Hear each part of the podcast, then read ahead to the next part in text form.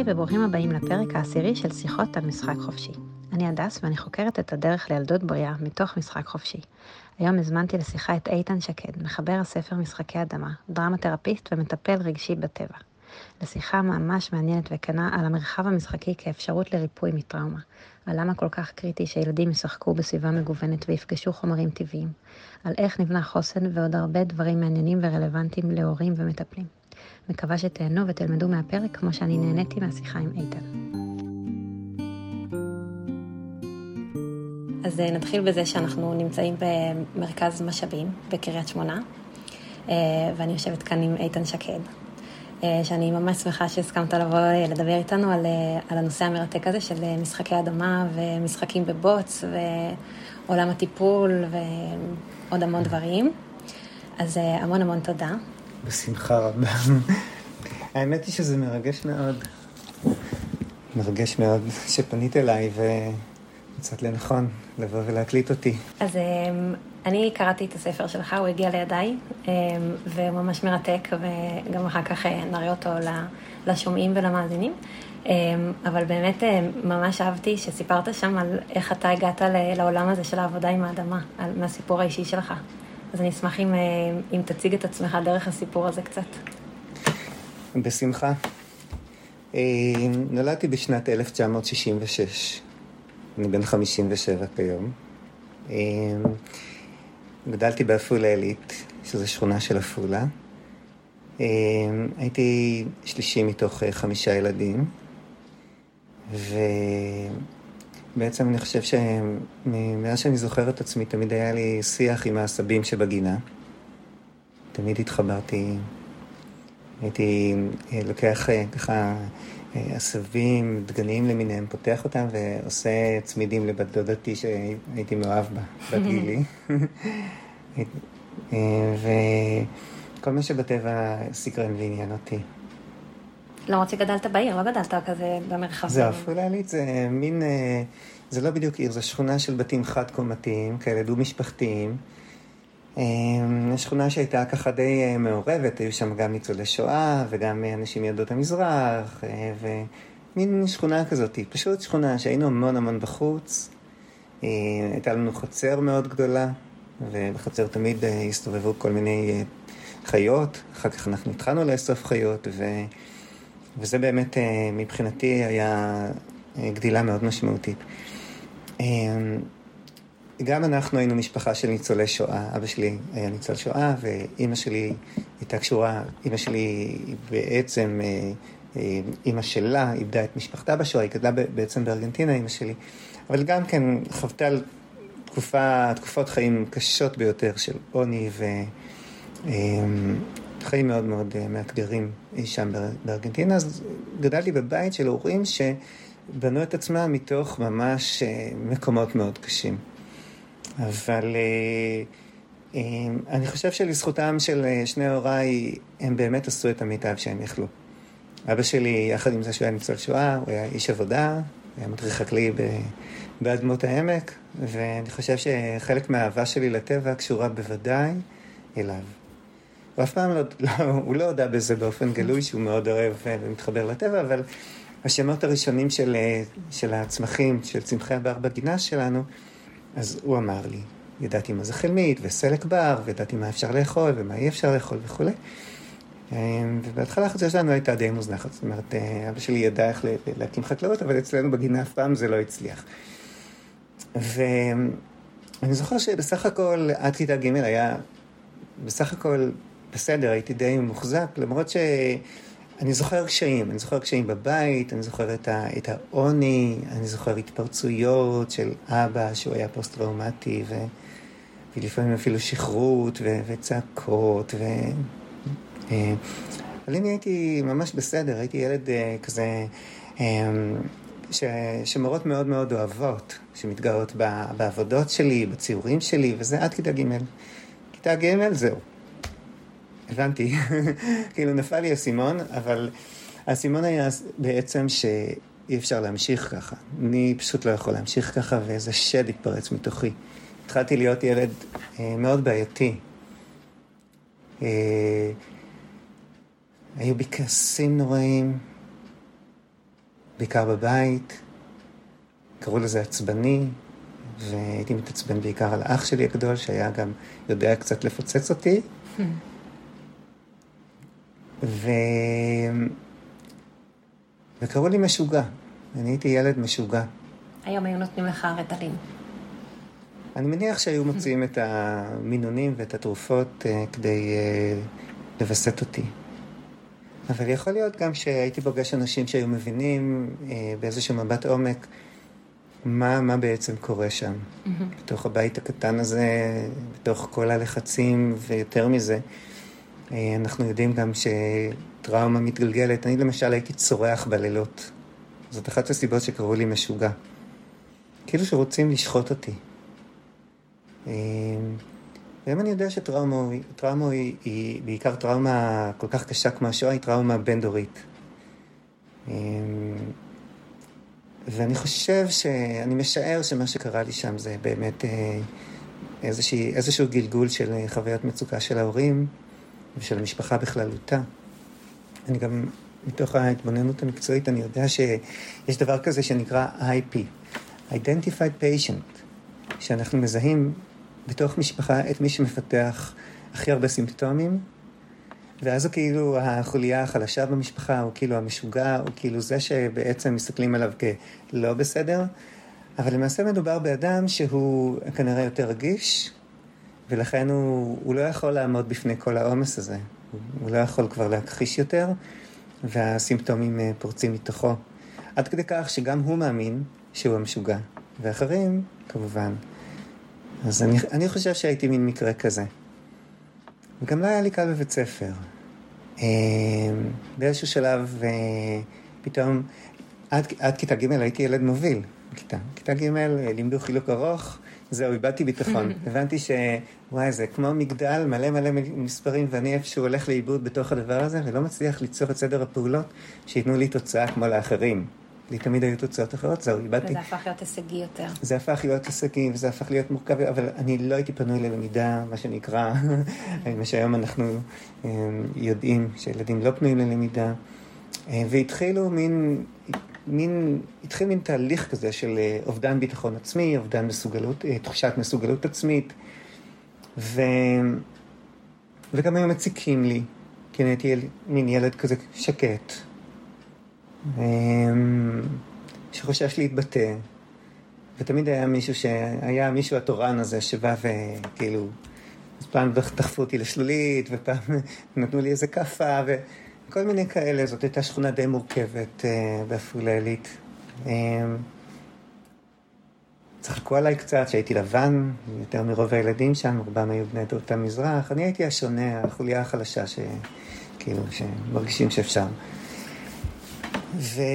ואז מתישהו בכיתה, בכיתה ג', אולי ד', באחת מהליכות הייאוש מבית הספר הביתה, או הפוך, זה היה ממש בשבילי הליכת ייאוש כזאת, שלא בית ספר נתן נחמה ולא הבית. פתאום הרגשתי שהידיים שלי רוצות לפסל. אני זוכר בדיוק באיזה נקודה זה היה במסלול. אני הרגשתי שהידיים שלי פשוט יודעות לפסל והן רוצות לפסל. ולא ידעתי עדיין שאפשר לפסל באדמה. זה לא משהו שהיה נגיש לך או... לא, אף אחד לא אמר לי. ואז אה, ביקשתי חמר, ההורים שלי לא, לא היה לנו רכב, גרנו בעפולה עילית, זה חמישה קילומטר מעפולה, והכל היה מאוד כבד ומאוד, ומאוד מאוד מסובך. זה לא כמו היום בתרבות השפע, שעושים סיבוב. מזמינים מהאינטרנט. מזמינים מהאינטרנט, כן, ו... אה, אז יצאנו, אח שלי ואני, בשליחות החמר, הוא קטן ממני בשנה וחצי. ירדנו עם אופניים לעפולה, העיר הגדולה, קנינו 30 קילו חמר ודחפנו כל הדרך חזרה במעלה. והיה לי חמר ועבדתי באובססיביות.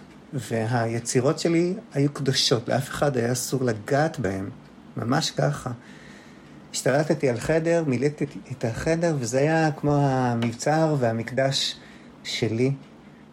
ואני הרגעתי איך ה... היצירות שהם היו ברובן בעלי חיים, כולם התבוננו בי. וזה נתן לי איזושהי תחושה שאני, שאני חי, שאני לא לבד, ושאני מגשים איזשהו אידיאל. ועד היום בעצם, אני מביא את אותם הדברים גם לעבודה הטיפולית. הרבה אומרים גם ש, שטראומה יכולה להיות, אה, כאילו יכולה להיות או, או רצף של אה, סטרס לאורך זמן, או אירוע גדול, וזה יכול להיות גם היעדר של משהו. ואני חושבת שאם מדברים על זה בהקשר של הטבע, אז, אז גם היעדר של טבע ושל אה, חוויות חושיות ומפגש עם חומרים כאלה, לא יודעת אם הייתי קוראת לזה טראומה, אבל יש לזה השלכות מאוד עמוקות ב... על ההתפתחות. ברור. מה שאת אומרת כאן הוא קריטי וחשוב, אני חושב שזה יכול להיות אה, לב העניין, כשאנחנו רוצים להעביר מסר לציבור ולומר, אוקיי, אנחנו רוצים לכוון לכיוון מסוים. אז לב העניין הוא בדיוק זה, שחוויות של אה, מגע עם העולם, מגע עם הטבע, הן אה, חוויות התפתחותיות. הן תמיד, הן תמיד היו, ולנו כבני אדם יש צורך אה, טבעי, זה הצורך הכי גדול שלנו בעצם, להתפתח בצורה תקינה. Mm-hmm. והצורך הזה תמיד יהיה קיים. ואני רק אומר שבעצם, למה אני כל כך מדגיש את זה? אני כל כך מדגיש את זה בגלל שעכשיו, ממש עכשיו, במשמרת שלנו, האופן שבו ילדים מתפתחים הוא כל כך רחוק מזה. הולך ומתרחק. נכון, השגרה, ברירת המחדל כן. לחצרות משחק, הן כל כך לא נכונות, כל כך לא מותאמות לצורך ההתפתחותי התקין של ילדים. וגם אני מרגישה ש... ובגלל זה אני גם אה, מתעקשת להמשיך לדבר על זה, כי זה, זה משהו שהוא כל כך נגיש, וכל כך אה, נכון. בידיים שלנו, ההורים או המחנכים, ליצור את הסביבה הזאת. כאילו, זה באמת משהו שהוא הוא, הוא לא, בדרך כלל לא עולה כסף. זה בעיקר לוקח זמן והשקעה ו, ומודעות לכמה זה חשוב. בגלל זה כל כך חשוב להעלות את זה למודעות. לחלוטין. וגם צריך להבין למה זה כל כך רחוק. מהם הכוחות, מהם הגורמים שכל כך מרחיקים ולהבין אותם, ואיכשהו לנסות, אה, לפני שאנחנו מתנגדים אליהם, לנסות להבין ככה מבפנים את, ה, את המניעים האלה שיוצרים כזאת פריזמה צרה של התבוננות על אה, תהליכים התפתחותיים של ילדים. כן. זה נושא מעניין וגדול, אבל הייתי רוצה דווקא לנצל את זה שאנחנו פה כן. יושבים, לדבר על, אה, על העבודה שלך עם, ה, עם האדמה, עם החומר, מה קורה בעבודה הזאת. גם אה, דיברת בספר על, על כזה תהליכים אוניברסליים של משחק אצל ילדים, דרך העבודה עם האדמה, שזה גם נורא מעניין. אז, אז אולי נדבר על, על כזה מה קורה ב, בעבודה, בטיפול, מה ילדים חווים. דרך אגב, זה לא רק ילדים. בעצם אותם תהליכים התפתחותיים שאני רואה בילדים, מתרחשים גם בתהליכים טיפוליים ושיקומיים. אפשר להגיד אפילו ש... בתהליך טיפולי, כאשר הוא נוגע בעומק, האדם מקבל הזדמנות מחודשת לחוות חוויות ראשוניות. זאת אומרת, להיות במגע ישיר, תמים, עם המרחב, עם העולם, כמו ילד, או כמו אפילו, כמו תינוק. כן, גם אני חושבת בהורות יש אה, הזדמנות מקבילה כזאת למרחב טיפול, כי זה ממש לחוות מחדש את כל התהליכים האלה. נכון. עם התינוקות שלנו. ממש, כדברי אהוד מנור. נכון. ממש ככה. זה... בעצם, אני אתחיל את זה ככה. אדם פוגש עולם, אבל אה, למעשה, אם אנחנו מתבוננים לעומק על הדבר הכל כך מובן מאליו, אז אנחנו רואים שאנחנו פוגשים את עצמנו במפגשנו עם העולם. כל דבר שאנחנו פוגשים מפגיש אותנו עם פן מסוים בתוכנו, עם רגשות, עם תחושות, עם מחשבות, עם כמיהה, עם רתיעה. אלה בעצם תגובות פנימיות למפגשים שלנו עם העולם. וברגע שאנחנו מבינים את המפתח הזה, אז אנחנו מבינים שכאשר אנחנו מנגישים לילדים סביבה מגוונת, אנחנו מאפשרים להם לפגוש את עצמם באופן מגוון. אנחנו מאפשרים להם לפגוש את המגוון האנושי שקיים בתוכם, ומעבר לזה אנחנו מאפשרים להם אה, לגוון את המרחב. שקיים בתוכם, בתהליך ההתפתחותי.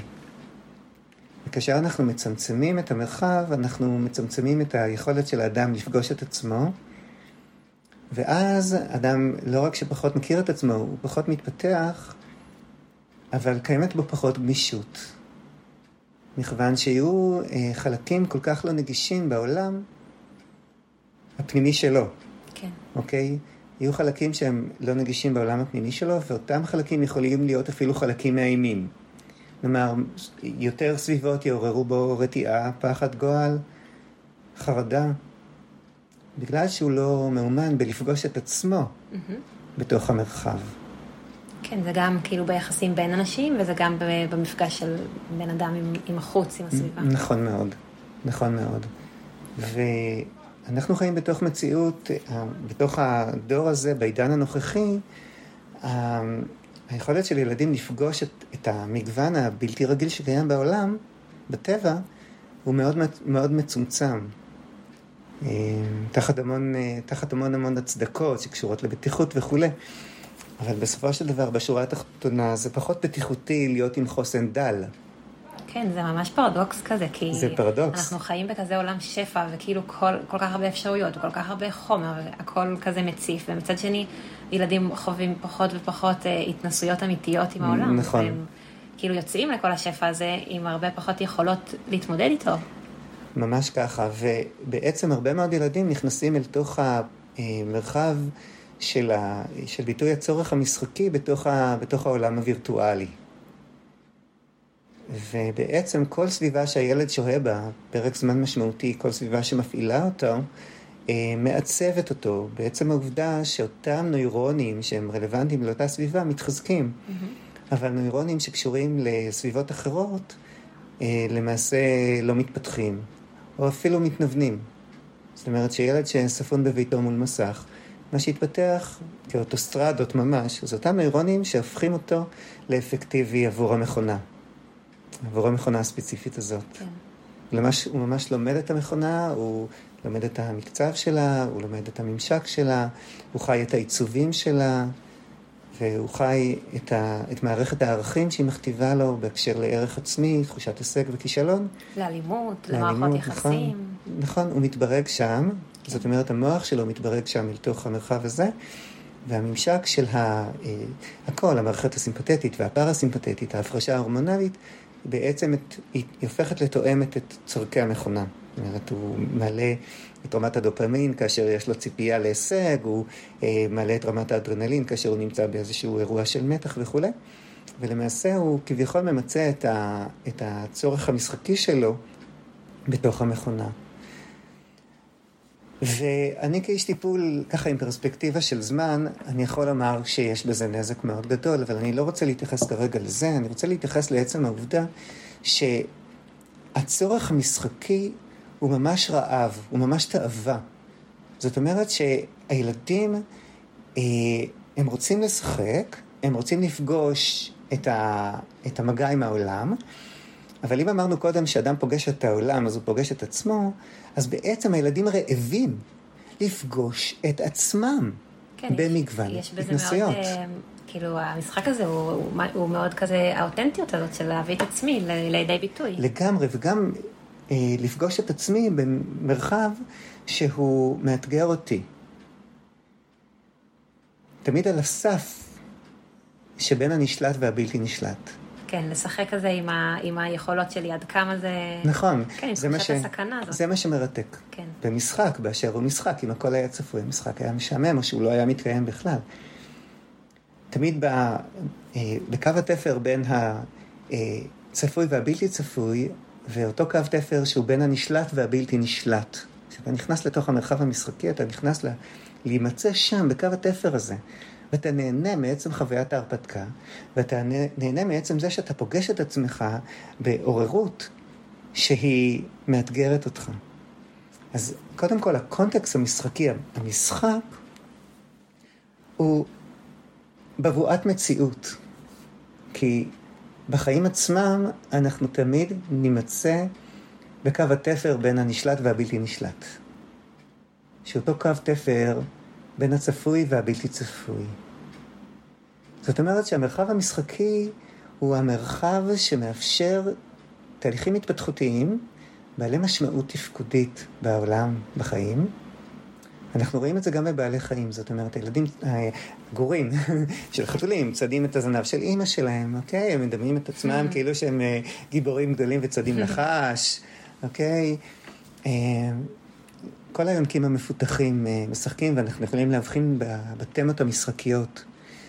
גם בבני אדם, אנחנו יכולים להבחין בתמות המשחקיות ולראות בהם בבואה לתמות האוניברסליות, לתמות האנושיות האוניברסליות שקשורות בערך עצמי, שקשורות בהתמודדות עם סכנה, שקשורות אה, בצבירת נכסים, ש, שקשורות ב, במערכות יחסים, שקשורות בתפקידים, שבעצם כל התמות האנושיות מצויות בתוך נכון. המרחב המשחקי, והמרחב המשחקי נוגע באופן שמאפשר תהליכים התפתחותיים אל תוך, אל תוך החיים עצמם. ומכיוון שאנחנו כל החיים אה, יצורים משחקיים, אז אנחנו מתפתחים כל החיים. ולא רק מתפתחים, אנחנו גם נרפאים בתוך התהליכים המשחקיים. אני רואה במטופלים פוסט-טראומטיים, כאשר הטראומה כל כך כבדה וקשה, היכולת המשחקית שלהם היא מאוד מצומצמת. וככל שאנחנו מרחיבים את היכולת המשחקית, אז אני רואה תהליכים של ריפוי. כי זה מאפשר בעצם מפגש עם עוד חלקים בי, ו... נכון מאוד, ביניהם. נכון מאוד, נכון מאוד. ובעצם היכולת להתמסר למשחק היא היכולת לשחרר. כאשר אתה מאוד נתון לאיזושהי חוויה נפשית אינטנסיבית, שהיא מגייסת את המערכות שלך בדרך הישרדותית, וזה בדרך כלל מה שקורה בפוסט-טראומה, אתה לא פנוי לשחרור הזה. אתה לא פנוי לכך שבתוך מציאות נתונה יכולים להיות מגוון של אפשרויות. אמ, אתה כאילו נהיה אמ, שבוי בתפיסה אחת של איך אתה רואה את הדברים ו... ו...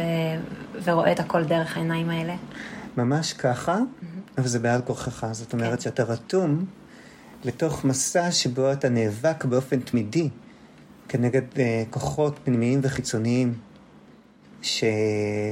מאיימים עליך, על הבריאות הגופנית, על הבריאות הנפשית, ואתה בתוך ההירתמות הזאת וההתגייסות הזאת, אתה מצד אחד נמצא בעוררות יתר ומנסה להדוף, להתכחש, להימלט, להתנתק מתוך החוויות הקשות, ומהצד השני אתה מותש.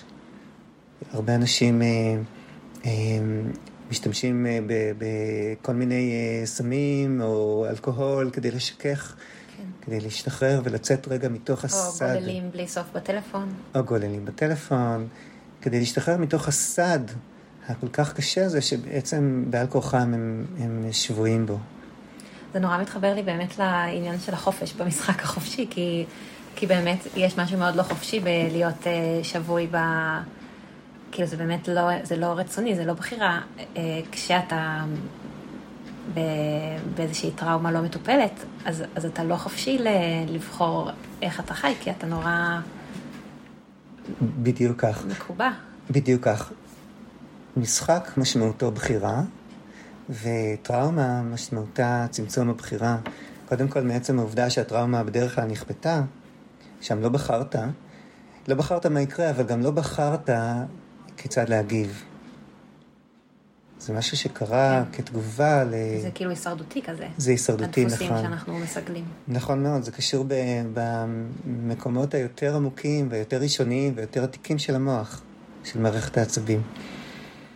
אבל. זה מאוד מחזק אותי, שתמיד אני חושבת שלאפשר לילדים משחק זה מין אה, טיפול מונע כזה. נכון מאוד. זה ממש אה, רפואה מונעת. ממש ככה. זה בעצם כמו להזין את הילד, או הילדה שלך, או הילדים שלך, במיטב אבות המזון והוויטמינים והמינרלים, שהם גם מתאימים לשלב ההתפתחותי שבו הם נמצאים, לעומת uh, למצוא את המזון הזול הסינתטי שקיים, uh, ומכיוון שאין לנו זמן, אנחנו נזרוק להם את זה שם, כדי שיאכלו. כן. אה, זה יכול להיות נורא מבלבל, כי לפעמים כאילו המזון הזול הזה הוא כזה עטוף בנורא, אה, שיווק נורא אגרסיבי של אה, מה ילדים צריכים כביכול. או נכון. כל מיני מותגים שמנסים לדחוף להם, וזה נורא מבלבל באמת את הקהל הרחב, למה ילדים צריכים. נכון. זאת אומרת שבעצם זה שאנחנו נותנים לילדים מזון בריא, ואנחנו יודעים שאנחנו יוצרים עבורם חוסן גופני... עוד מעט נדבר על החוסן הזה. אוקיי. באותה מידה, המגוון המשחקי יוצר חוסן. הוא יוצר חוסן מעצם העובדה שבעצם אדם לומד את העולם, אבל הוא גם לומד את עצמו בתוך העולם, והתאווה שלו ללמוד את העולם היא קשורה גם בלמידת העצמי בתוך המרחב. כן. ואני מאוד רוצה, דרך השאלה שלך על המשחקיות הראשונית והתהליכים המשחקיים שציינת, שציינתי אותם בספר, איך זה באמת עובד, מה, mm-hmm. מה באמת קורה שם. והמושג בחירה הוא מאוד רלוונטי להקשר הזה, בחירה ושליטה. אמ, אז את אה, שיטת משחקי אדמה התחלתי להסביר דרך הכלים של הדרמה-תרפיה.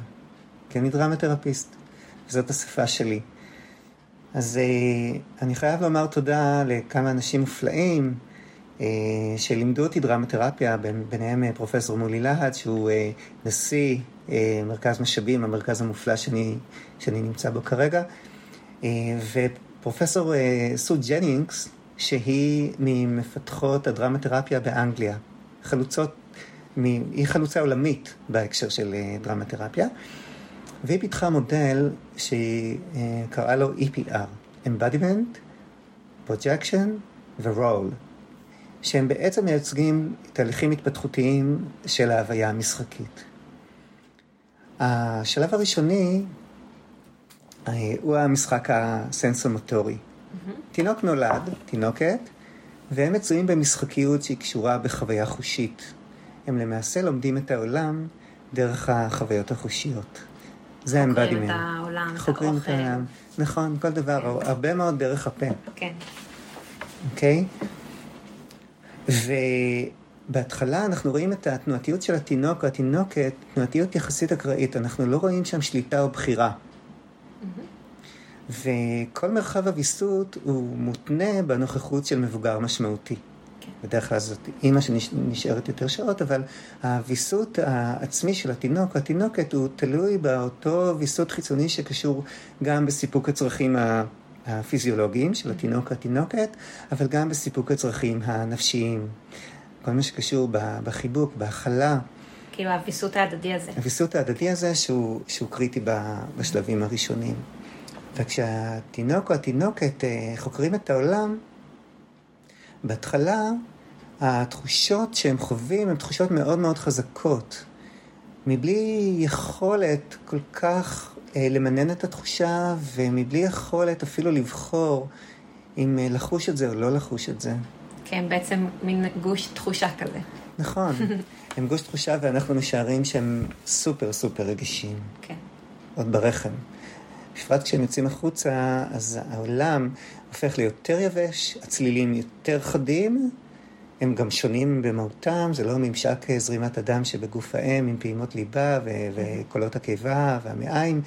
פתאום העולם כולל קולות של צפירה ונפילה וחבטה וצעקה. ו... בתוך העולם היבש הזה, כן. שהגרביטציה פתאום מורגשת באופן הרבה יותר מסיבי, והתינוק עדיין לא פיתח את השרירים כדי להתמודד עם, ה... עם החוויה הזאת של מה זה להיות מצוי במין עולם כזה. אבל אה, לאט לאט התינוק מתחיל להצליח לווסת את עצמו יותר, כי הוא רוכש ביטחון במבוגר שמלווה אותו, והביטחון אה, קשור גם בחוויות החושיות שמתרחשות בקשר, בקשר הקרוב, בקשר הבין-אישי. החוויות התחושתיות על פני האור, החוויות התחושתיות שקשורות לשמיעה, אה, טעם, הכל, ריח, הכל. ו... וכאשר זה קורה, והתינוק קצת מת... מתחזק, הוא מתחיל לגלות עניין בעולם, הוא מתחיל לגלות סקרנות, ומכאן הוא מתחיל לצאת לאיזשהו מסע מרתק, שהוא עדיין בתוך המרחב הסנסומוטורי, הוא מתחיל להתעניין. פתאום תינוקות רואים אור, וזה מרתק אותם, או כל דבר אחר, או אה, עטיפה של מגבונים, משום מה. ושם מתחולל תהליך שהוא תהליך מין מעגלי כזה.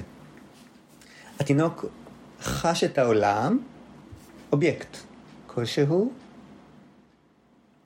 ונוגע בו ובעצם משנה בו משהו. מה זאת אומרת משנה? מספיק שהוא לקח את החבילה של המגבונים ושם אותה טיפה בצד, הוא כבר שינה את האובייקט מבחינתו, כי המיקום השתנה, והנראות שלו משתנה, והתחושתיות שלו משתנה באופן מסוים. זה דבר מרתק, שהתינוק חווה את היכולת שלו לחוש משהו ולשנות אותו. גם אם הוא סובב את הדובי, mm-hmm. או אפילו הוא סובב את המוצץ והוא חווה אותו מכיוון אחר, הוא שינה את האובייקט. זו נגיעה בעולם שיש לה משמעות מאוד גדולה, אני חושב משמעות עד ימינו. אנחנו נוגעים בעולם ומשנים בו משהו. זה אולי הייעוד שלנו כל הזמן. אנחנו בעצם חווים את עצמנו בעלי משמעות. אבל גם החקר משתנה. התינוק לומד איך לחקור את המרחב באופנים הרבה יותר עדינים. הוא יחקור עם הפה, הוא יחקור עם הידיים, הוא יחקור את הצבעים, הוא יחקור את הברק, הוא יחקור את המרקמים. ותוך כדי תהליך החקר, מה שקורה הוא שבאופן בלתי מודע התינוק חווה את עצמו בעל שליטה על משהו. Mm-hmm. ואותה תחושת שליטה היא כמובן הבסיס של חוויית הבחירה. וואי, זה ממש מטורף לחשוב כמה הרגע הקטן קטן הזה כל כך משמעותי. נכון מאוד. וכמה זה קורה בגיל כל כך צעיר. נכון מאוד. וחוויית השליטה הזאת, ברגע שמתחילה להשתרש תחושת השליטה, היא, היא דבר מאוד מאוד מרכזי, כי בעצם, כמו שאמרתי קודם, אנחנו לעד נהיה בתוך מסע שהוא יהיה תמיד בקו התפר בין הנשלט והבלתי נשלט. אנחנו מתכננים, משהו קורה. הבאת שני מיקרופונים, אחד לא עובד, אוקיי? תמיד אנחנו במרחב שבין הנשלט והבלתי נשלט, אבל מה שמכריע בתהליכים ההתפתחותיים ובחוסן שלנו הוא איפה המשקל היותר גדול. האם אני חווה את עצמי כאדם שיש לו יכולת בחירה, או אני חווה את, את עצמי כאדם שהבחירה היא בעיקר חיצונית. אני בעיקר נתון בתוך איזשהו סד, בתוך איזשהו מסע, שמרחב הבחירה שלי בו הוא יותר קטן. אוקיי? Okay? עכשיו, הבחירה הראשונית של התינוק היא קשורה בחוויות של נועם וחוסר נועם. חוויה נעימה mm-hmm.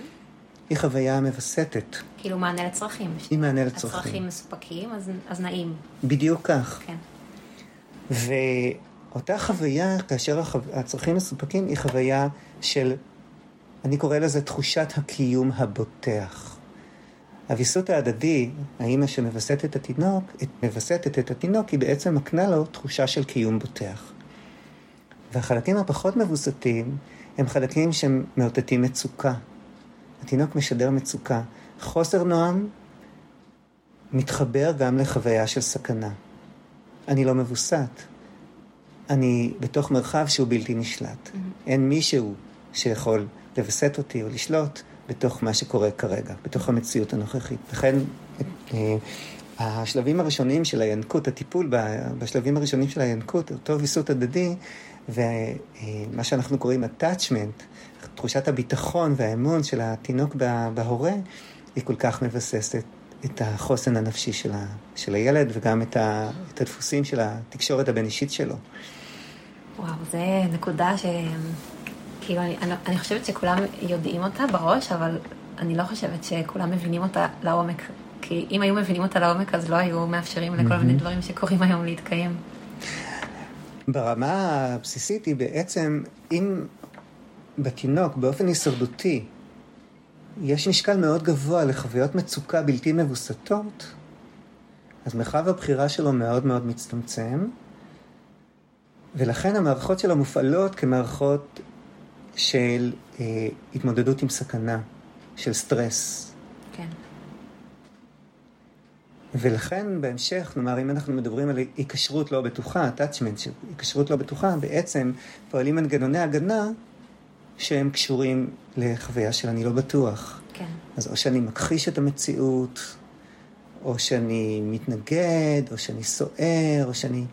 זה, זה כל כך עמוק, כי החוויה הזאת של להרגיש לא בטוח, היא, היא לא, היא יכולה להתקיים בכל כך הרבה מצבים שאנחנו נתקלים בהם ביום-יום, כאילו ביחסים בין אנשים, ש, שגורמים לי להרגיש לא בטוח, וזה ישר מפעיל את, ה, את המנגנונים האלה של, נכון, ה, של נכון. הסכנה. זה לא חייב להיות אה, שנמר רודף אחריי. זה דברים הרבה יותר יומיומיים. אז באמת, כאילו להבין את ההשפעה העמוקה של הדבר הזה על, ה, על איכות החיים שלנו. נכון. אנשים מבוגרים. ממש ככה.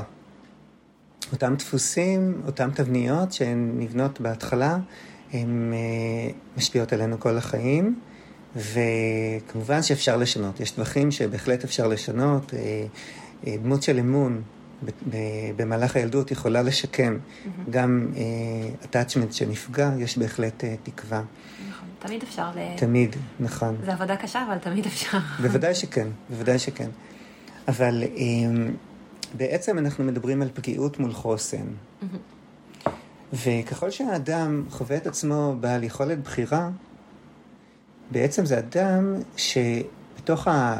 בתוך קו התפר הזה של אה, הנשלט והבלתי נשלט, הצפוי והבלתי צפוי, בתוך ההתנסויות המשחקיות שלו, הוא כבש עוד צעד ועוד צעד ועוד צעד, וממקומות שנחוו קודם פחות בטוחים, הוא, בסקרנות שלו הוא חווה אותם הולכים ונהיים מוכרים ונסבלים ובהמשך בטוחים. שזה בעצם החוסן הזה. כך נבנה החוסן. והגמישות לנוע במרחב, פעם לכיוון הזה ופעם לכיוון אחר, מאפשר לאדם להיות אדם שיכול לשאת מגוון של מצבים. לעומת זה אדם שגדל באופן אה, מאוד אה, מצומצם, mm-hmm. מגוון גירויים מאוד מצומצם, על תשתית של אה, attachment רעוע. כן. אדם שהחוסן שלו יהיה פגוע. באמת, כי ההסבר שלך הוא אה, מרחיב מאוד את המונח הזה של חוסן, כי נראה לי אנחנו רגילים לשמוע חוסן ב... לא יודעת, משהו כזה נורא צבאי כזה ומוחזק, ודווקא לא, באנגלית נגיד, כשאומרים רזיליאנס, אז, אז התרגום, התרגום במילון זה כושר התאוששות. Mm-hmm. שזה באמת, יש בזה את הגמישות הזאת ואת ה... באמת משהו שהוא הרבה יותר גמיש. נכון מאוד. יש לי בחירה בין אפשרויות, ובגלל זה אני גמיש, ואני לא ישר הולך ל... אני לא ישר נדבקת לדפוסי אה, הישרדות האלה של הסכנה. זה בעצם ה... אה, נכון. אני פגשתי את עצמי במגוון אה, מרחבים, במגוון סביבות, במגוון אה, הלכי נפש. אני, מכיוון שפגשתי את עצמי, אני מכיר את עצמי ומסוגל להכיל את התגובות השונות שבי. אה, וככל שאני יכול להכיל יותר תגובות שקיימות בי, אז, אז אני הייתי קורא לזה חוסן. יותר גבוה. וככל שאני פוגש את עצמי בתחושה של חוסר אונים במרחב יותר גדול, אז ככה החוסן שלי יותר רעוע. למעשה... אה, חוסר אונים יכול להיות גם אה, להיות במצוקה ושהדמות המטפלת שלי לא תיתן לי מענה. בפירוש, כן. בפירוש. ואז הדפוס שמתקבע הוא דפוס של אה, מצד אחד חוסר אונים ומצד השני דפוס של עוררות יתר. זאת אומרת, הישרדות היא קשורה בעוררות יתר. Mm-hmm. היא קשורה בזה שאתה נמצא במצב של התגוננות תמידית. עם העולם, מכיוון שאתה יודע שהוא בלתי צפוי, ולכן אתה חווה שבכל רגע ורגע עלול לקרות משהו נורא. כן. אבל דיברת על, אה, על מגוון אה, חוויות אה, חושיות, אז, אז אני חושבת שזה מבלבל לפעמים הורים לחשוב שכאילו מגוון צריך להיות כזה עמוס בחפצים ועמוס ב... כן. ודווקא יש משהו שככל שהמרחב הוא יותר פשוט וטבעי, אז, אז באמת המגוון הוא יותר גדול של החוויות. ממש ככה. אז, אז בעצם את מובילה אותנו לעבור מהמשחק הסנסומטורי ל, לרמה הבאה. ואני רק אדגיש כמה דברים שקשורים למשחק הסנסומטורי. הוא באמת מדגיש את, ה, את אותה חוויה חושית שבהם האדם פוגש את העולם, אבל למעשה פוגש את עצמו בעולם, ופוגש את עצמו בקו התפר בין הצפוי והבלתי צפוי, בין הנשלט והבלתי נשלט. הוא פוגש את, ה, את מרחב הביניים שביני לבין העולם. הוא פוגש את היכולת להתמזג עם החומרים שבעולם, כלומר, אה, המשחק שבו אנחנו קוברים את עצמנו בחול, בחוף הים או בארגז החול, אנחנו סוג של מתמזגים עם העולם, אבל ברגע הבא אנחנו רוצים לצאת משם, זה כבר מעורר מצוקה, אז אנחנו אה, נחלצים, נכון? זה כובל אותנו. אז המרחב הזה הוא בין ההתמזגות לבין הנפרדות, בין היכולת לראות את עצמי כחלק מתוך הגדול, ואז לחזור ולהיות אני עצמי, יחד עם, ה, אה, עם מה שהרווחתי באותה חוויה. Mm-hmm. זה החוויה הזאת של אה, לגעת בקו התפר שבין התמזגות לבין נפרדות, היא גם חוויה התפתחותית בעלת משמעות מאוד מאוד גדולה. וכל החוויות האלה גם יחד הן חוויות שמאזנות את הוויסות החושי. Mm-hmm. זאת אומרת שבמציאות שלנו כבר אנחנו מדברים את הנושאים שקשורים לוויסות החושי, אנחנו רואים שכיחות יותר גדולה של ילדים עם לקויות בוויסות החושי, אולי גם יש אבחון יותר גדול וכולי, אבל ללא ספק חוויות חושיות מאזנות את הוויסות החושי. בין אם זה אה, רגישות יתר חושית, mm-hmm. למערכת העצבים הגמישה שלנו, בעיקר בילדות, יש יכולת אה, בעצם ליצור תהליכים של התרגלות לחוויות חושיות, ולכן פחות חוויות נחוות כמצב אקוטי. אם דיברנו קודם על המצבים, על מצבי הוויסות השונים של ילדים, של תינוקות, ככל שהילד בעל רגישות יתר, אז כך הוא יחווה אה, מצב מצוקה ביותר מקומות. מכיוון שהגירויים יהיו אה, עזים עד בלתי נסבלים, ומכאן הדרך קצרה היא לחוויה של מצוקה, חרדה גדולה ואפילו פגיעות לטראומה. אנחנו רואים שילדים בעלי רגישות יתר הם יותר פגיעים לכל מכלול הקשיים הפסיכולוגיים והפסיכיאטריים. אבל גם תת רגישות, כי ילד שהוא בעל תת רגישות הוא יכול להיות רעב לעולם. העולם לא מגיע אליו באופן כל כך אה, אינטנסיבי, ולכן הוא נותר רעב לגירוי. ואז הוא פחות מכבד מרחב אישי של אחרים. יותר והוא, אלימות. יותר אלימות וכולי וכולי וכולי. וככל שניתן לילד לסבוע, תהיה לו הזדמנות להכיר את עצמו mm-hmm. שבע, מבוסת. אוקיי? Okay? כך שההתווסתות, כישורי הוויסות העצמי, שהם קשורים בוויסות החושי, ועל הוויסות החושי יש הרבה מאוד נדבכים. כן. של הוויסות הרגשי, ועל הוויסות הרגשי יש כל מה שקשור בקשר בין אישי, כל החלקים האלה מבוססים על המשחק החופשי במרחבים אה, פתוחים, המשחק הסנסומטורי שהוא קשור בהתפלשות, ילדים אה, מסננים, ילדים אה, יוצרים ארמונות, פשוט חווים את עצמם בתוך, ה, בתוך העולם. אמרתי יוצרים ארמונות, כבר גלשתי לכיוון המשחק הסימבולי. Mm-hmm. כי בעצם כשאנחנו מדברים... שזה בעצם השלב הבא. נכון, אנחנו מדברים על משחק סימבולי, בעצם אנחנו מדברים על סימבולים ועל משמעות כן. שיש לאובייקט בעיני הילד. מקל יכול להיות קדח, הוא יכול להיות גם כפית. זאת אומרת שהילד מתחיל ליצור דימויים. Mm-hmm. הדימויים הם למה שיש בעולם, אבל בעצם הדימויים הם למה שמעסיק אותו בעולם. למה שיש בעולם הפנימי שלו. בדיוק כך. הדימויים הם המרחב ההשלכתי לעולם הפנימי שלו, וכך בעצם באמצעות היכולת של הילד לקחת אה, כל מיני דברים ולהשתמש בהם באופנים שמשרתים את המשחק של הכאילו, בעצם הילד יכול לממש את, ה, את החוויה הפנימית שלו, להביא אותה לידי ביטוי, ומכיוון שמדובר בעולם הנפש, בתוך המשחקיות עצמה, הוא יכול לעשות שינוי פנימי. אמ, אז למשל, במשחק באדמה. מהמשחק הסנסומטורי, הילד בהמשך, אם הוא בשל לזה, אז הוא לוקח גוש ומתחיל ליצור בו משהו. בעיני המתבונן מבחוץ זה יכול להיות גוש, עדיין גוש, אבל בעיני הילד שיוצר זה יכול להיות מפלצת, זה יכול להיות כל דבר. ואז אותו ייצוג, הסימבול עצמו, אפשר לילד לחוש חוויה מאוד מאוד מזככת ומאוד מאוד מיוחדת. ממש חוויה של בריאה. הילד בורא מציאות. הוא בורא מציאות חיצונית. מתוך המציאות הפנימית שלו, פתאום הוא יכול להתבונן בדבר שהוא נמצא מחוץ לו, אבל הוא נטוע כל כך כל כך בתוכו. אם נאמר, הילד יצר דמות משמעותית, ייצוג של אבא או אימא, פתאום הילד יכול לבטא יחס ביחס לאותו, לאותה דמות שהוא יצר.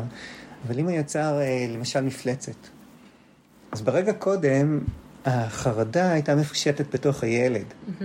הוא חווה אותה בפנים, הוא אפילו לא ידע להמליל אותה, לפעמים. יכול להיות שהוא אמר שהוא פוחד וכולי, אבל הוא לא יכל להמליל את אותה חוויה שהוא חווה שהיא מפושטת בתוך גופו. מאיפה עד איפה זה קיים? עד כמה זה מחזיק אותך, עד כמה זה לוקח אותך, עד כמה זה, כמו מה זה מרגיש, הוא לא יכל לומר מה זה בדיוק עבורו. ופתאום ישנה מפלצת מחוץ לגוף. זה גם, גם לתת לזה איזושהי דמות, וזה גם עצם ה... לתת לזה מקום, כאילו, אפשר להוציא את זה. זה לא ממש לא ככה, נכון. וקודם כל זה הפך לדבר חיצוני, וזה הפך לאובייקט חיצוני, שהוא כבר לא רק בתוכו, הוא לא רק בתוכו, הוא גם בתוכו, אבל לא רק בתוכו. ואותה חוויה של יצירה היא תמצית חוויית השליטה. כל עוד זה היה מפושט בתוך הילד עצמו, חוויית השליטה שלו הייתה מאוד מצומצמת. ברגע שזה הפך לחיצוני והוא היוצר, חוויית השליטה יותר גדולה, והוא יכול לעשות עם זה מה שהוא רוצה. הוא יכול למעוך את המפלצת, יכול לזרוק אותה, הוא יכול להעמיס אותה במים. הוא יכול להיות חבר שלה. ואם יש לה כוח, והם מאחדים כוחות, שניים יחד, זה הרבה יותר מאשר אני לבד. והוא יכול אפילו להיות המפלצת עצמה ולייצג אותה בגוף ראשון. להגיד, הו, אני המפלצת. ואז, במקום להיות מפוחד, הוא הופך להיות מפחיד. וכאן אנחנו כבר גולשים לשלב השלישי, עם המשחק הסימבולי, זה ה-P, זה projection, זה בעצם השלכה, אני משליך החוצה תכנים בתוכי, תכנים מתוכי החוצה ומייצג אותם בעזרת אובייקט, אז השלב השלישי הוא role. לשחק אני, אני בתפקיד, נכון. עכשיו, אני משחק דמות מסוימת, וגם כאן אני מגביל את הכוח של אותו, של אותו פחד או חרדה שמצויה בתוכי, ומגביר את חוויית השליטה שלי בתוך המרחב. אני יכול להיכנס לדמות המפלצת, אני יכול לחוות את האיכויות שלה בתוכי, אני יכול לייצג אותה ולהשליך אותה כלפי חוץ, ולראות כיצד המפלצת ש, ש, ש, שבתוכי משפיעה על הסביבה, אבל אני גם יכול לצאת מהתפקיד, מתי שאני רוצה. ואז אני מגביר חוויית שליטה. שזה להיות ממש אקטיבי בתוך המשחק, וזה ההפך הגמור מלשחק במשחק אה, מסך מחשב כזה. אז זה- זהו, שם, שם האקטיביות, קיימת שם אקטיביות, אבל האקטיביות היא מתועלת באופנים מאוד מאוד מאוד ספציפיים. זאת אומרת, אתה, אתה חייב להיות אקטיבי כדי לרכוש את ההישגים שלך, כדי לרכוש מעמד. אתה הרי לא תתקדם אם לא תהיה אקטיבי. אבל אתה נתון לסד שמעצב עבורך את כל הנתונים, את מלוא הנתונים, בדרך כלל. זאת אומרת, אה, למעט משחקים ספציפיים שבהם אתה, יש לך כוח, כושר יצירתי, ברוב המשחקים אתה בעצם נמצא בתוך סביבה שהיא מכתיבה לך את האווירה, אווירה אלימה כזאת או אחרת. יחסי הכוחות הם כאלה ואחרות, המק... כאלה ואחרים, המקצב הוא כזה או אחר. אה, זה, זה, זה מרחב מאוד, התפתחותי מאוד מאוד צר. אמ, אבל בתוך המשחק החופשי שבו אתה היוצר של דמות המשחק, אתה היוצר של הממשק והאינטראקציה עם המרחב, אתה יוצר את הערכים שקשורים במשחק הזה, שם ניתנת לך הזדמנות באמת להתפתח. שם ניתן לך, ניתנת לך הזדמנות באמת לחוות חלק בעולם. גם מה שכל כך מדהים במשחקי אדמה, שזה זה כל כך, אדמה זה כל כך אה, גמיש ומשתנה, שילדים עוברים את כל שלושת התהליכים האלה, אם יכולים לעבור את הכל באותו גוש אדמה. ממש ככה. זה יכול להיות הכל, זה מלא אפשרויות. ממש- וזה נגיש, זה כל כך נגיש. ממש ככה. אבל לא רק ילדים, כשאני שואל מטופל, אה, תגיד, מה בעצם עזר לך? אחד שהיה במצב מאוד קשה מבחינת ההתמודדות שלו עם טראומה, והוא הגיע אחרי עשרות שנים. ופשוט ישבנו ליד הנחל ו- ועבדנו באדמה. אז קודם כל הוא היה מריח את האדמה, ו- ואז לש אותה, ולפעמים יוצא, יוצא איזשהו אה, תוצר, ולפעמים לא, ולפעמים אה, שומר אותו, ולפעמים זורק אותו לנחל. אבל מה היה הדבר שהכי עבד? אז הוא אמר החוויה החושית, הלישה של החומר וה, והריח של החומר. ושם אני חושב שבאמת נכנסנו לתפר הזה, לתפר התינוקי של יש, יש עולם ויש אותי. ואני מנהל דיאלוג עם העולם. שלום עולם, הנה אתה, הנה אני. אנחנו עושים היכרות, היכרות מחודשת. אנחנו מרעננים את קו התפר הכי ראשוני הזה של בין ההתמזגות לבין הנפרדות. אנחנו מעורבבים כרגע בבוץ, ועוד מעט נשטוף ידיים, אבל כאן יש לנו איזושהי, איזושהי בועה של זמן שבה אני יכול לחוש ולחוות חוויה של שליטה ראשונית בתוך המגע והקשר עם האדמה. ואם דיברנו על attachment, אני חושב שהביטוי עם האדמה הוא מאוד מסקרן בסך הכל, איך בכל העולם, בכל התרבויות ובכל התקופות אומרים את הביטוי הזה. הרי מה? על מה אנחנו בעצם מדברים? מהם האיכויות האימהיות של אדמה? מעניין, אומרים את זה באמת בכל התרבויות? את, את עד כמה שאני, כן, עד כמה שאני הצלחתי להבין. אבל גם אם לא, מה זה משנה? לצורך העניין, כן. זה כל כך מושרש. נכון, מה זה עם האדמה? זה, זה מכיל, זה... יפה, שהיא איכות, זו, זו איכות בסיס. שהיא, זה מזין. נכון, נכון, זה מכיל, זה מזין ומחזיק. אוקיי? אנחנו מוחזקים בזכות הגרביטציה. הקשר אל האדמה הוא זה שנותן לנו את חוויית הביטחון הבסיסית. אם האדמה טיפה רועדת, וואו. אפילו אם רק תירד טיפה, רמת הסטרס היא עולה, נכון. וואו, ברמות. זאת אומרת שזה מרחב היציבות שאנחנו סומכים עליו הכי הרבה. נכון. זה המרחב שמחזיק אותנו כמובן מאליו. והוא אפילו מבנה את התודעה שלנו. כל התודעה שלנו מבוססת על מה למעלה ומה למטה. נכון. והצמיחה שלנו מתחילה מהלמטה כלפי מעלה. אנחנו בהתחלה שוכבים, ואחר כך אה, מתחילים להרים את הראש, ואחר כך מרימים, מתהפכים, מרימים חגורת כתפיים, ואז מנסים לעמוד ועומדים. הציר ההתפתחותי שלנו הוא מתוך המרחב הבטוח המחזיק, המובן מאליו, הגרביטציה שנושאת אותנו באופן הכי טבעי ופשוט כלפי מעלה. והאיכות הזאת, האיכות המחזיקה, היא, היא בעלת חשיבות אדירה.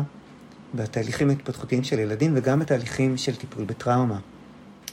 בעבודה ספציפית ש... של מטופלים בטראומה, אני מלמד אותם לעשות קרקוע, שבעצם אנחנו, בתרגיל של דמיון מודרך, אנחנו מדמיינים את עצמנו אה, מכים שורש, מצמיחים שורשים אל תוך האדמה, ואגב כך גם מוזנים על ידה. אבל ההשתרשות הזאת כ, כחיבור אל המרחב הבטוח, אל הדבר שהוא מובן מאליו, יש יציבות והיא משאב עבורי, mm-hmm. ואני יכול לעשות משהו כדי לבסס את חוויית היציבות שלי בעולם, זה מה שאנחנו עושים בעצם. וזה מה שחסר באנשים שהם סובלים מטראומה. חוויית היציבות, הבהירות, המובן מאליו, זה מה שחסר. ומה שאמרת בהתחלה, המרחב המכיל, מכיוון שהתגובה אה, לטראומה, ואחר כך התגובה לעולם, היא כל כך בלתי מבוסתת, ולכן היא בלתי מוכלת. אני לא, בן אדם שהוא סובל מטראומה לא מסוגל להכיל מגוון של מצבים, אנחנו קוראים להם טריגרים, mm-hmm. אבל בעצם הוא לא מסוגל להכיל מגוון של מצבים פנימיים שבתוך עצמו, מצבים שהם תגובתיים למפגשים עם העולם. אדם פוגש עולם, אדם פוגש את עצמו בעולם, ואז אנחנו יוצרים מרחב מכיל באדמה. זה יכול להיות בכל מיני צורות. החלק הזה של לגעת בעולם הוא כל כך, הוא צורך כל כך אמיתי בילדים, שנאמר אם אני אראה לילד משהו.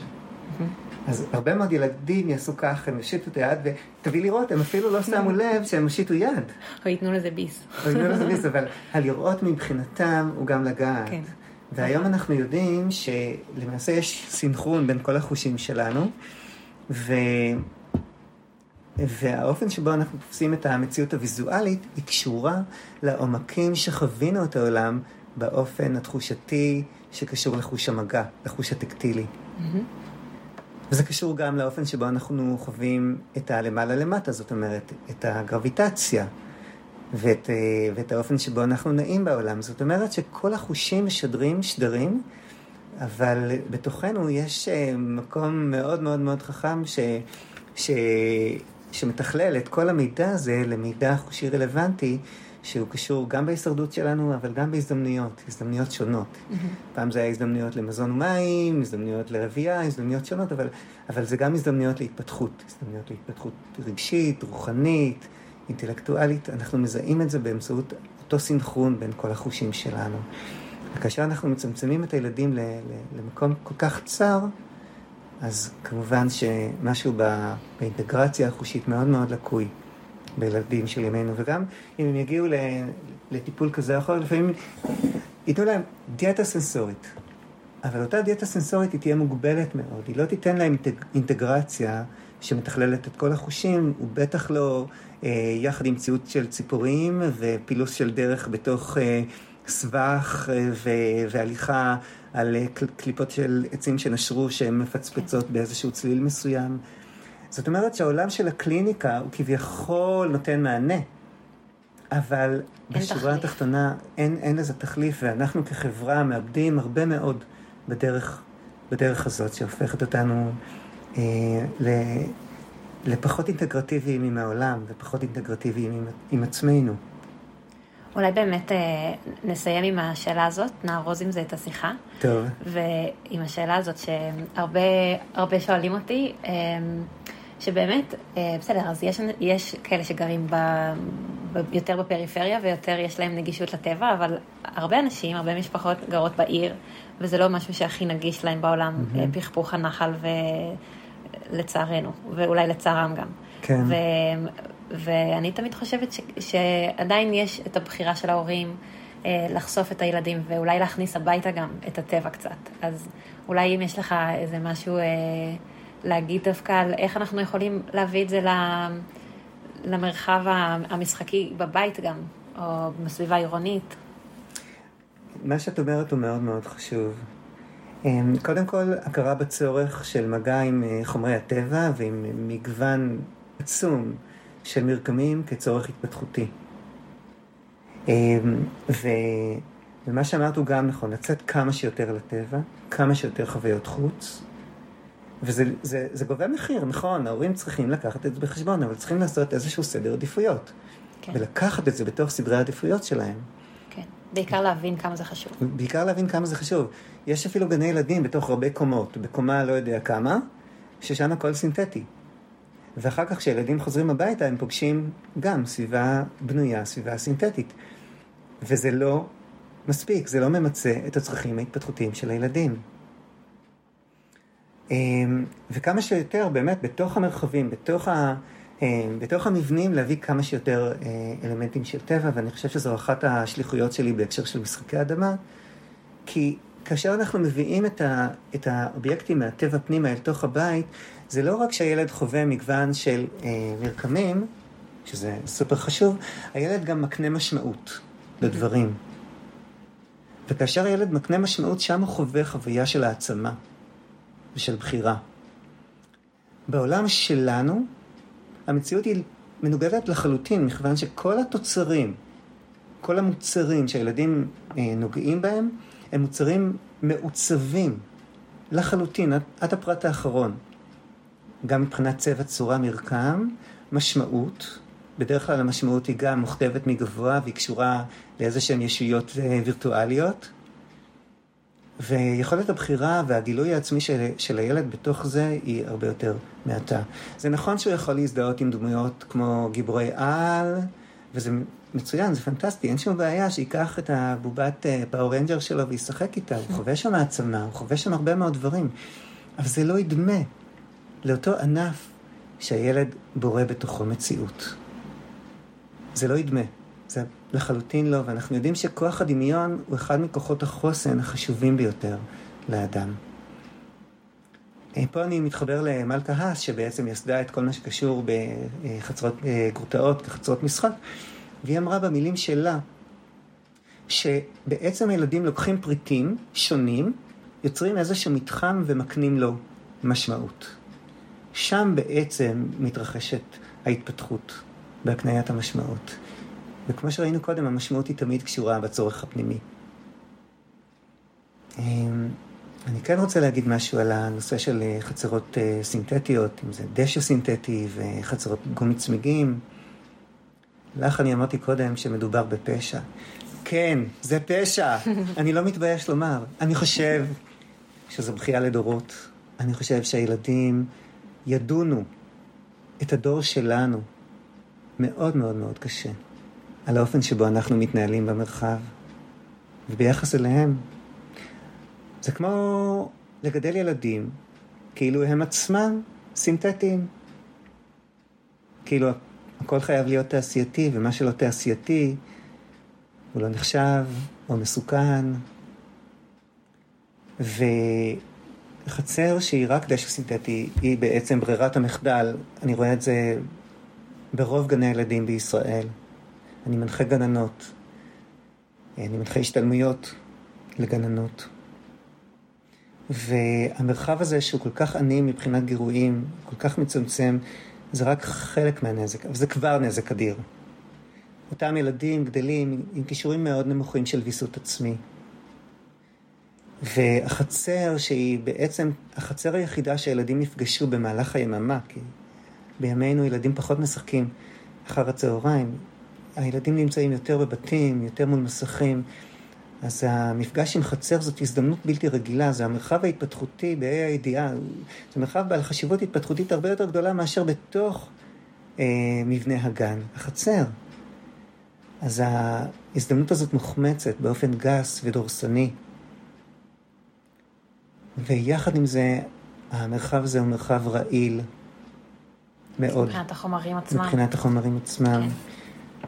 למעשה, אם אני מסתכל על שכונה ואני מנסה למפות את המפגעים הסביבתיים, גן הילדים הפך למפגע וואו. הסביבתי הראשי. וואו. במה? הוא הפך למפגע סביבתי ראשי מכיוון שכמות הייצור של רכיבי פלסטיק שמסתובבים והם מגיעים לסביבה, הם בסדר גודל- עצום. עצום. מיליאר, מיליארדי אה, חלקיקי מיקרופלסטיק וננו-פלסטיק הגן הזה מייצר, והם נטמעים באדמה ומגיעים אל מקורות המים, בין אם זה מי תהום ובין אם זה נגר עילי. אה, אם אני מסתכל על המרחב שלנו, עמק החולה, הרי הגליל, המזרחי, רמת הגולן וצפון הגליל התחתון, הרי כל המרחב הזה מתנקז לכנרת. בכל המרחב הזה יש, תודה לאל, המון המון המון גני ילדים. רוב גני הילדים הם דשא סינתטי, וגם בתי ספר. אני עובד בבית ספר, שהדשא הסינתטי מגיע שם לרמה של אה, אה, כמו, כמו דשא קצור, רק שזה פלסטיק. זאת אומרת, הכל, עף בכל מקום, אני מוצא את זה בשערות של הילדים, בסוודרים שלהם, זה מגיע לתוך הכיתות, זה מגיע לכל מקום. וזה מתנקז מאיתנו, מהבית ספר שלנו, מתנקז לנחל עמוד, ומשם לכנרת. אנחנו דור שלא רואה עתיד, שלא לוקח בחשבון את הזכויות של הילדים שלנו לחיים בריאים. לא במרחב ההתפתחותי הסנסומוטורי, ולא בזכותם לסביבה בריאה כדי לבנות חיים. קיום. הם רק רוצים להתקיים ולפרוח בעולם. אותם משאבים שעמדו לרשותנו, אנחנו מונעים מהם. אנחנו חותכים ואומרים להם, מה? בוץ? מה פתאום? אנחנו, אני אומר, אני דווקא כן בוץ, אבל אני, אני עבדתי המון שנים בגנים כמטפל רגשי, וההימנעות מזה, מ- מלכלוך, הסביבה, השאיפה לנוחות, לסדר, לניקיון, לסטריליות, היא גובה מחירים יקרים ביותר מהילדים שלנו, יחד עם המחירים הסביבתיים. בהקשר האקלימי, אז קודם כל, יצור של עוד ועוד ועוד ועוד פלסטיק. כמובן שזה יצור מזהם, שפולט גזים ומזהם את האקלים, ואחר כך שינוע באוניות ומשאיות וכולי. אוקיי? אבל מעבר לזה, זה יוצר איי חום מקומיים, ואז הילדים, או שהם מקבלים כוויות, או שהם שוהים פחות ופחות באמת, בחוץ. פחות ופחות, כי גן המשחקים נהיה מקום לא אטרקטיבי. לא אטרקטיבי ואפילו ממש אה, לא נעים, כן. מסוכן. אז הם שוהים בתוך הגן, ובגלל שהגן עצמו יושב בתוך בועת חום, קוראים לזה איי חום עירוניים, חם נורא. מדליקים מזגנים. מדליקים מזגנים, הילד עד- ממשיך את אותה הוויה מנותקת מתוך המרחב החיצוני, זה כאילו ברירת המחדל שאף אחד לא חושב על זה. והמזגנים עצמם מחממים את הסביבה ומגבירים את איי החום המקומיים, ובסך הכל הכללי אנחנו יושבים ומבשלים את עצמנו לדעת, ומבשלים את המציאות של, ה, של, ה, של הילדים שלנו. אני לא מדוכא, אני פועל, אני פועל. אז תודה רבה שהאזנתם לשיחה. אני מקווה שיצאתם דווקא מחוזקים ומלאי מוטיבציה ללכת לשחק בבוץ. אם מצאתם ערך בפרק הזה, אשמח שתשתפו אותו הלאה, שכמה שיותר הורים יוכלו לאפשר לילדים שלהם את הדבר הכל כך חשוב הזה, להיות פשוט ילדים. ניפגש בפרק הבא של שיחות על משחק חופשי.